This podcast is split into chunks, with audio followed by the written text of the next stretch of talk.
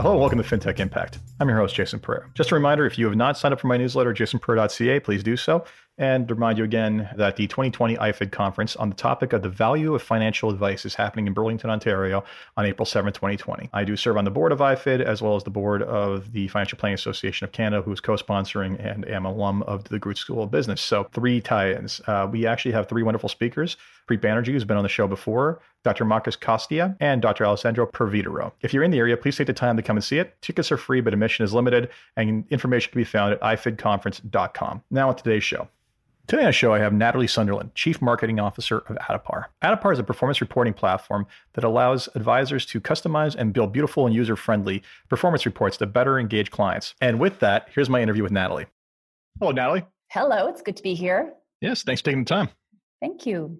Natalie Sunderland, Chief Marketing Officer of Addepar. Tell us about Addepar. Sure. Well, so I'm the Chief Marketing Officer of Addepar. I've been with the company for coming up on a year and a half. Addepar is a fintech or wealth tech. We are specifically a wealth management platform that specializes in data aggregation and performance reporting, even for the most complex portfolios. Today, we've got 1.7 trillion being managed on our platform by more than 400 clients from family offices, RIAs, private banks, and broker dealers. And we're based here in Silicon Valley. We've got offices in Salt Lake City and New York, mm-hmm. maybe mm-hmm. one day in Toronto. I'm just stopping to think about the fact that you actually have an office in Salt Lake City before you have one in Toronto. I mean, I'm, just, it'll just, come, it'll come. Not, not the financial hub of the world, is it now? Okay, so wow, we uh, knocked that ego down a hit. Oh no, um, well, no, it's clear good. though. We've got we've got a phenomenal service team there. We've got um, a great team that works on implementing and servicing our clients primarily. So right, I'm not asking again. So, and for the background, you are Canadian, so therefore you're being overly apologetic. So, uh, of course I am. Yeah, there we go. That didn't take long.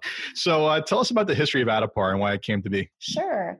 Well, Addepar was founded by Joe Lonsdale in the wake of the financial crisis. And personally, he had a little bit of an issue. He was in a position where he had assets and in 2008, 2009 was looking around and trying to figure out how he was being impacted by the events that were taking place in the world and in America. And he realized there was no way for him to understand all of that. So realized that he wasn't the only one in this boat. There were many people who had a hard time understanding the assets they owned, what they were worth, and what decisions they should make. Hmm. And ultimately, that's what prompted him to found Addepar, realizing that there are some pretty complex assets out there, and we could provide a very valuable service to the wealth managers and their clients to truly help them understand, get that 360 view, and make better decisions. And frankly, to be honest. One of the most lackluster areas of the entire client experience has sadly been the statements. Like the the reporting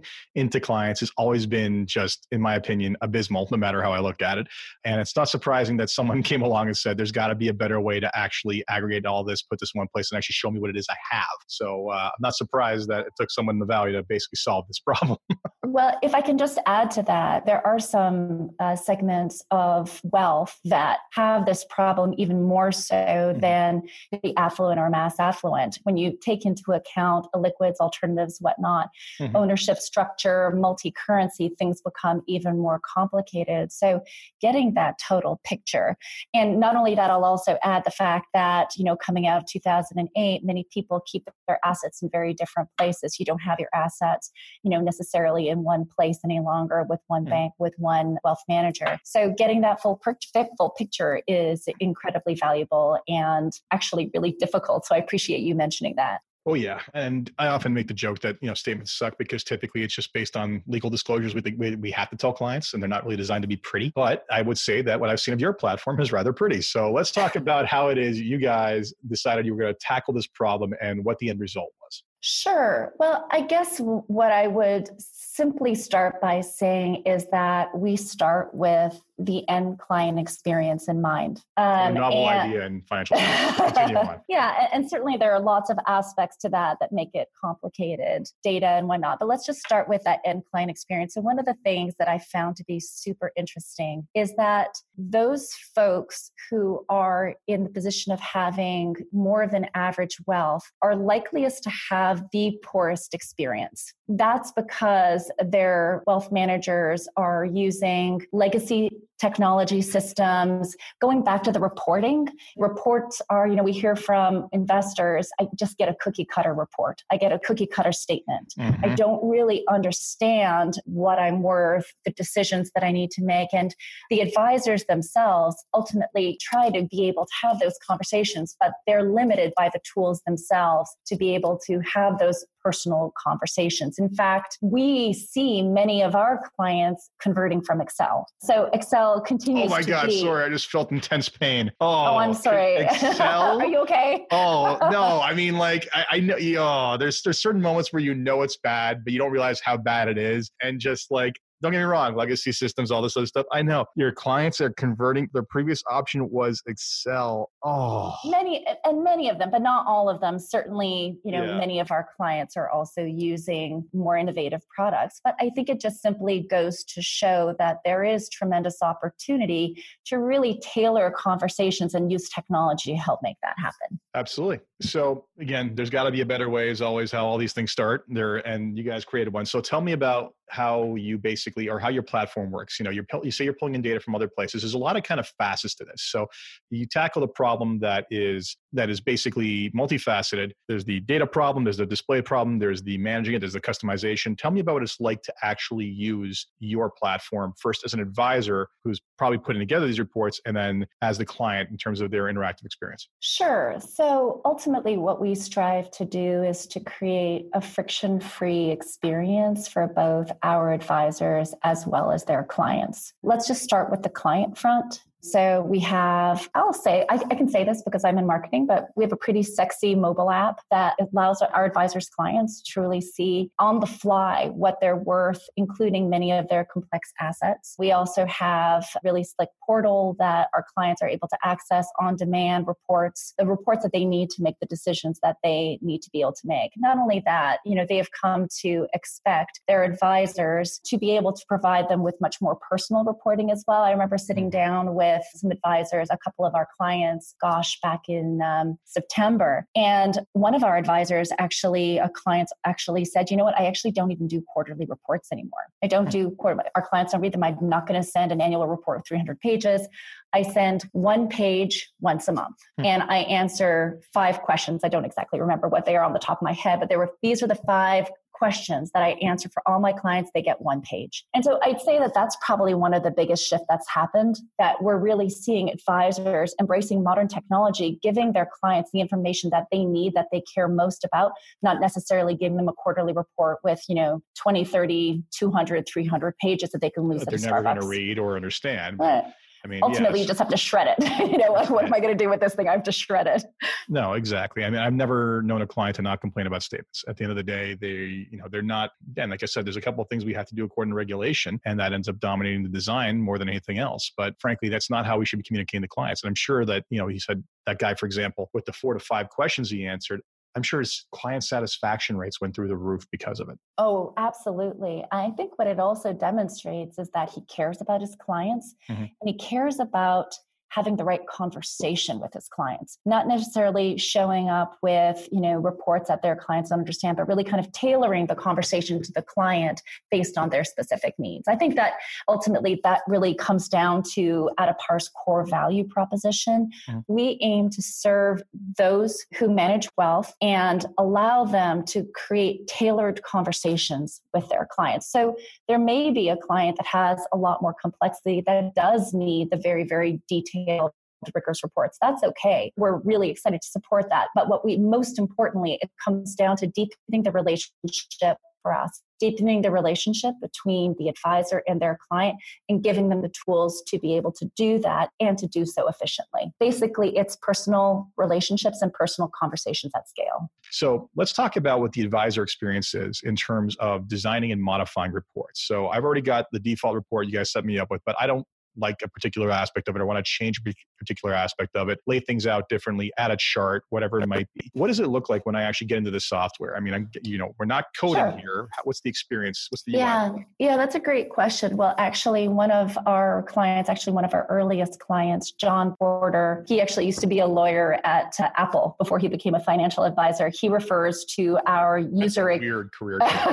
I'll introduce you to him. He's a really great guy, very entertaining guy, and super smart doing lots of really cool things in the valley. But you know, he refers to the at a par user experience as Apple-like. The fact is, it's extremely intuitive. Reports are easy to build in moments. It allows the advisor to focus on, again, as I was saying earlier, tailoring the conversation to their client's needs. So on the fly, you could have a uh, you could have a client call up and say, "Hey, based on what happened yesterday in the news, I'd like to talk to you about such and such situation in Russia or such and such situation in Europe." The folks who use Addepar are very quickly able to take a look at the interface decide on the questions that they'd like to be able to answer, and then customize the report in moments so that a few minutes later they can actually have a conversation with their clients. Not only that, we have the capability to truly brand. Clients are able to brand according to their own branding. It's extremely customizable. Really, you know, our clients say a joy to use. Excellent. So at the end of the day, I'm not again learning any lines of code. I'm dragging, dropping, changing, modifying. I mean, I, I got to play around and see it a little bit, and I gotta say it's incredibly intuitive and leaps and bounds above what I'm using today. Given the fact that you know I take the custom stock reports and maybe edit a couple of functions that go in there before that. So talk to me about the different types of clients you're servicing right now. Like who's basically being attracted to your platform? Yeah, sure. That's a great question. So, given the fact that we started off by serving family offices, that gave us the opportunity to really learn how to serve up data for the most complex assets. I mentioned them earlier. And so, we have a really powerful value proposition for family office clients, and we've certainly been known in that space, I'd say. However, over the past few years, we've grown tremendously. We serve RIAs, and I'll come back back to that just a moment. We serve private banks, including some of the big ones, and uh, broker dealers, wirehouses, and whatnot. We've been known for our work with Morgan Stanley, Alliance Bernstein on the private banking front. On the RIA front, I'll just take a moment on that front because I think that to me is the most exciting opportunity for us to really make a difference. In taking a look at the RIA market, what we've, I think you know as well as I do, that this market has been underserved by technology. And what we're seeing is that advisors, independent advisors who choose Addepar are doing so because they realize the value that technology can bring to helping them scale their practices, becoming much more efficient, and also being able to service their clients in a way that they kind of demand it these days. And so, as a result of this, we actually crunched some data. This data was validated by RIA Database last year, uh, back in December, and we've actually seen that our clients' growth, our RIA clients, actually outpace the market. They're outgrowing their peers. And that's ultimately because, again, they're able to provide much more personal services, a much stronger value proposition to their clients at scale. Well, it makes sense to me. I mean, first off, you're, you're partnered with Dynasty, so clearly you're servicing several RAs and large scale yeah. ones. But when you look at the trends in the RA market in terms of household count per advisor, typically that's sub 100 these days and trending even lower just as the value proposition, everybody's trying to increase their value proposition. You're talking about a lot of, you know, we're not talking mass market, we're talking niche, right? We're talking much more one on one communication and contact. So the ability to customize around each individual household's experience is a valuable tool set when someone's looking to provide a high level of customization eh, of service as well, because then it becomes a high level of customization of reporting. So, yeah, not many platforms can enable that. So, well, I, I, appreciate you calling that out. And what I'd point out is that having a personal conversation isn't just something for the ultra high net worth. Even if you've got a bit of money tucked away, maybe not a hundred million dollars, but a couple of million dollars, you have in the valley. To... You used to be numbers, okay? so some of us over here are not used to that. Sure. Yep. So let's just say let's just say high net worth, right? So even those folks that are high net worth may not be ultra high net worth are expecting a certain level of personalization a certain level of customization. And so we really believe in enabling advisors to have those tailored conversations. And the fact is all of us have become accustomed to a personal interaction through you know the technology that we use every day. So it's ridiculous that you can't get this data or you can't get this information or things are being represented in this way even if it doesn't make any sense to you. You know, at the end of the day, we believe that that's where the world has gone and we have to help advisors get there. And that also includes breakaways, of course, as well. Well, it makes perfect sense. I mean, it's uh, the entire world is moving towards a digitized, customized, highly personal experience, and you know, unfortunately, while while I will say that the advisors themselves have looked to service clients in such a manner, the technology to date has not exactly followed suit, especially when we start dealing with legacy systems that are written in COBOL, which is a running joke on this show. you're clearly you're clearly not. So let's talk about the feedback. Okay, so you're talking about you got some good metrics on on growth in terms of you versus what people people were using before, what are the advisors coming back to you and saying that the general general experience is like? Right. Well, overall, they're really loving the experience. We like to, on our end, joke around the number of hugs. Sometimes tears are shed when, when, especially those folks. You who save me in, from Excel, or, or even, you know, you know, we'll hear from our clients that activities that would take them days now take them hours, if not minutes. So, that to us is the best validation, along with their clients ultimately being able to scale and grow their businesses. I'll also add, I mean, there's some other kind of proof points there that I find really compelling. Mm. We have a number of people who used to work for our clients who have come to work for us. right. So, yep. for example, you know, we've I've got one colleague who used to work at Tiedemann. We've got a series of them. They have worked at Jefferies. There are a bunch of them. I could rattle them all off. Ultimately, they realize the power of technology and they want to come, like they've kind of drunk the Kool Aid. They want to come in house and help us explain this value to the world. We've also, I should, I don't know if I, we also have a number of folks who have come from our competitors who now work at Addepar as well. I'm not going to name names, but again, to me, this is really important. It's a, it's a good thing you have non compete, you, you don't have non competes in California. you know, ultimately, I think this is the, the, the best compliment anybody can make us, which is, you know, people are voting with their feet. Absolutely. So, talk to me about the technical challenge of this. I mean, the drag and drop and the interface that you built, I mean, that was a challenge in itself, but the data, frankly, you're talking about challenging different forms and they come in probably all different types of all different types of data feeds or data feeds at all. Maybe you're doing some web scraping. What's what was the technical challenge in terms of getting this all in one place? How daunting was that as a task? Yeah, no, absolutely. Well, the first thing that I'll say is that actually one of the fundamentals at Addepar is that we don't believe in screen scraping. Hmm. So we've actually built our own pipes, over 200, with a number of different banks, custodians, whatnot, in order to ensure that we have the highest quality most trusted data. So I just wanted to hmm. just make that point first of all. Well, that's a big um, that's a big point. So essentially, instead of simply getting the user login and scraping that data out, and then you know that breaks every time something moves, you're literally going into these vendors and basically trying to get like access to the book of record in real time. We have built these feeds; they're proprietary wow. feeds.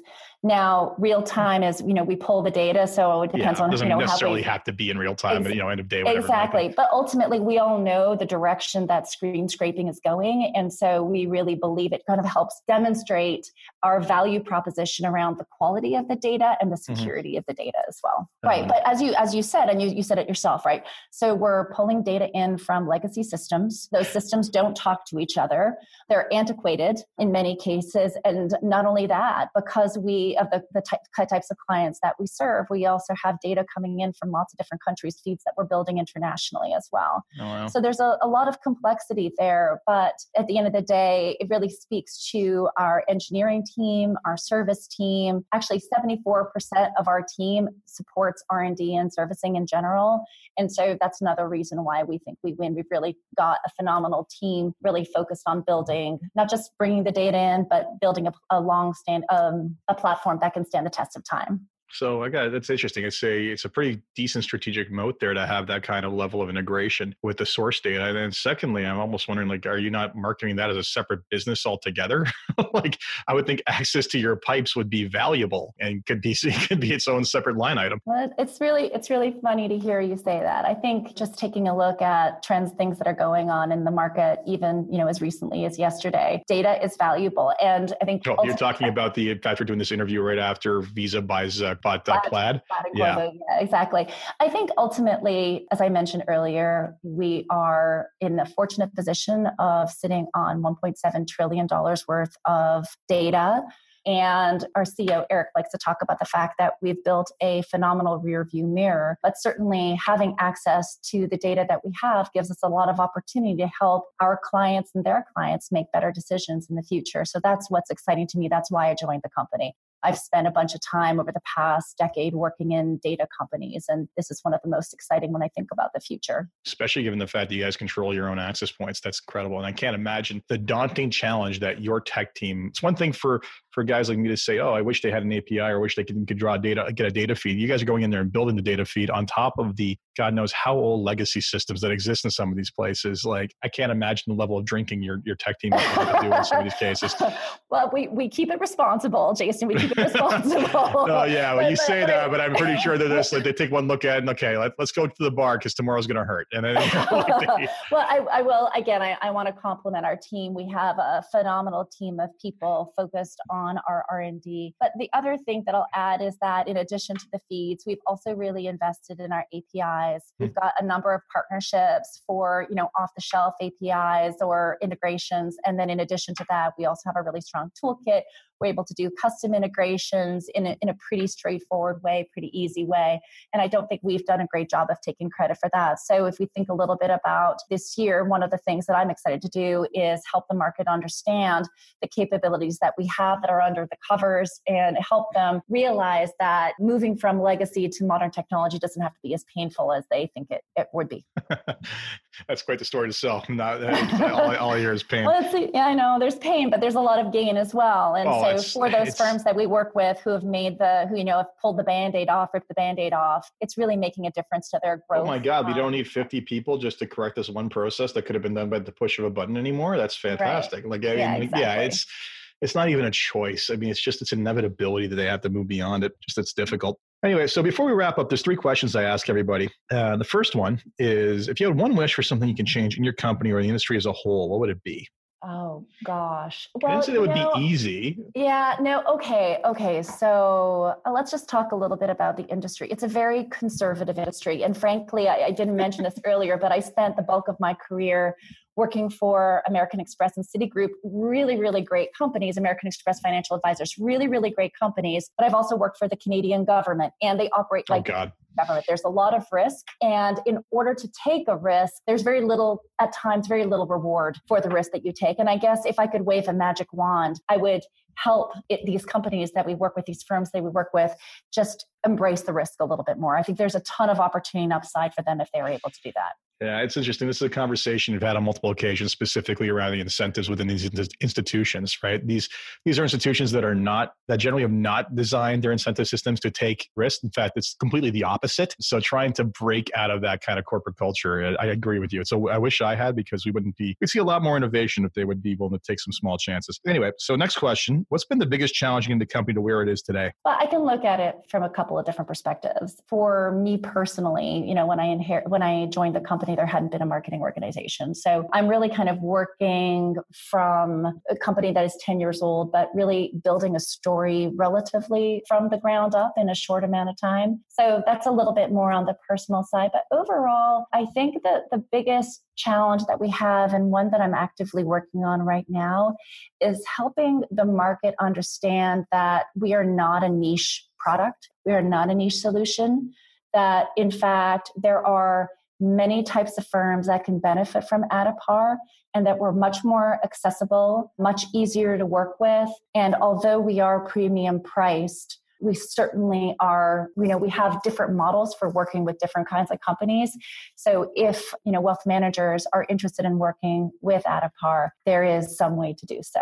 It's interesting. So they actually perceive you as a niche solution eh? That's i find that it's interesting because to me you're a core functionality right? Like you're you're how you communicate in a large part in large part to your clients right? Like that to me is a core function. And i don't know. Uh, i mean i can I, I, can see how the people could maybe take i think it comes comes from yeah i think it comes yeah. from it comes from our legacy with family offices yeah. but our opportunity like i said is to help all sorts of firms understand how we can help them accomplish their goals. And certainly working with i mean we're so lucky we get to work with some of the best wealth managers in the world. And the clients that they, they serve are incredible. And so we are going to be we're engaging with our clients to help them share their, their best practices so the world can learn from them. So last question i ask you i ask before we wrap up is what excites you the most about what it is you guys are working on and what is it that gets you up in the morning every day ready just to keep at it? Yeah that's great. So what i'm most excited excited about is the investment that we are making in improving the experience for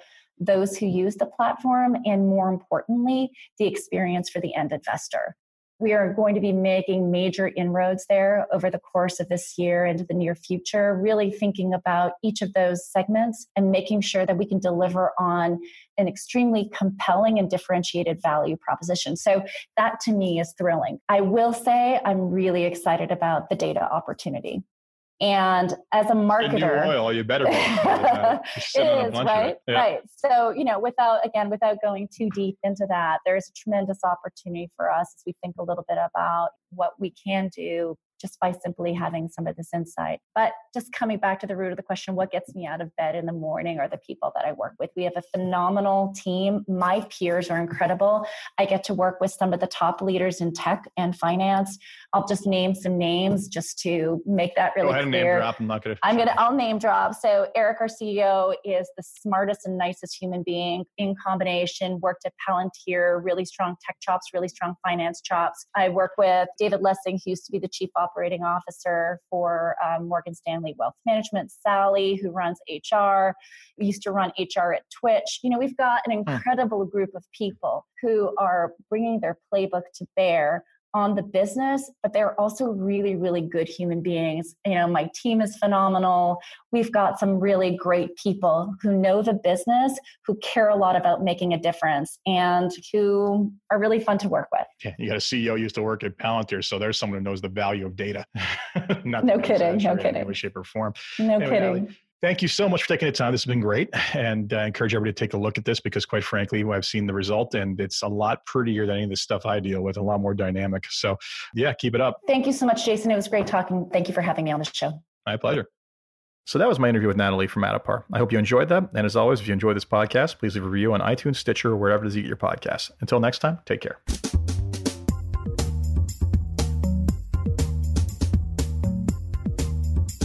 This podcast was brought to you by Woodgate Financial, an award winning financial planning firm catering to high net worth individuals and their families. To learn more, go to woodgate.com. You can subscribe to this podcast on iTunes, Stitcher, and Google Play, or find more episodes at fintechimpact.co.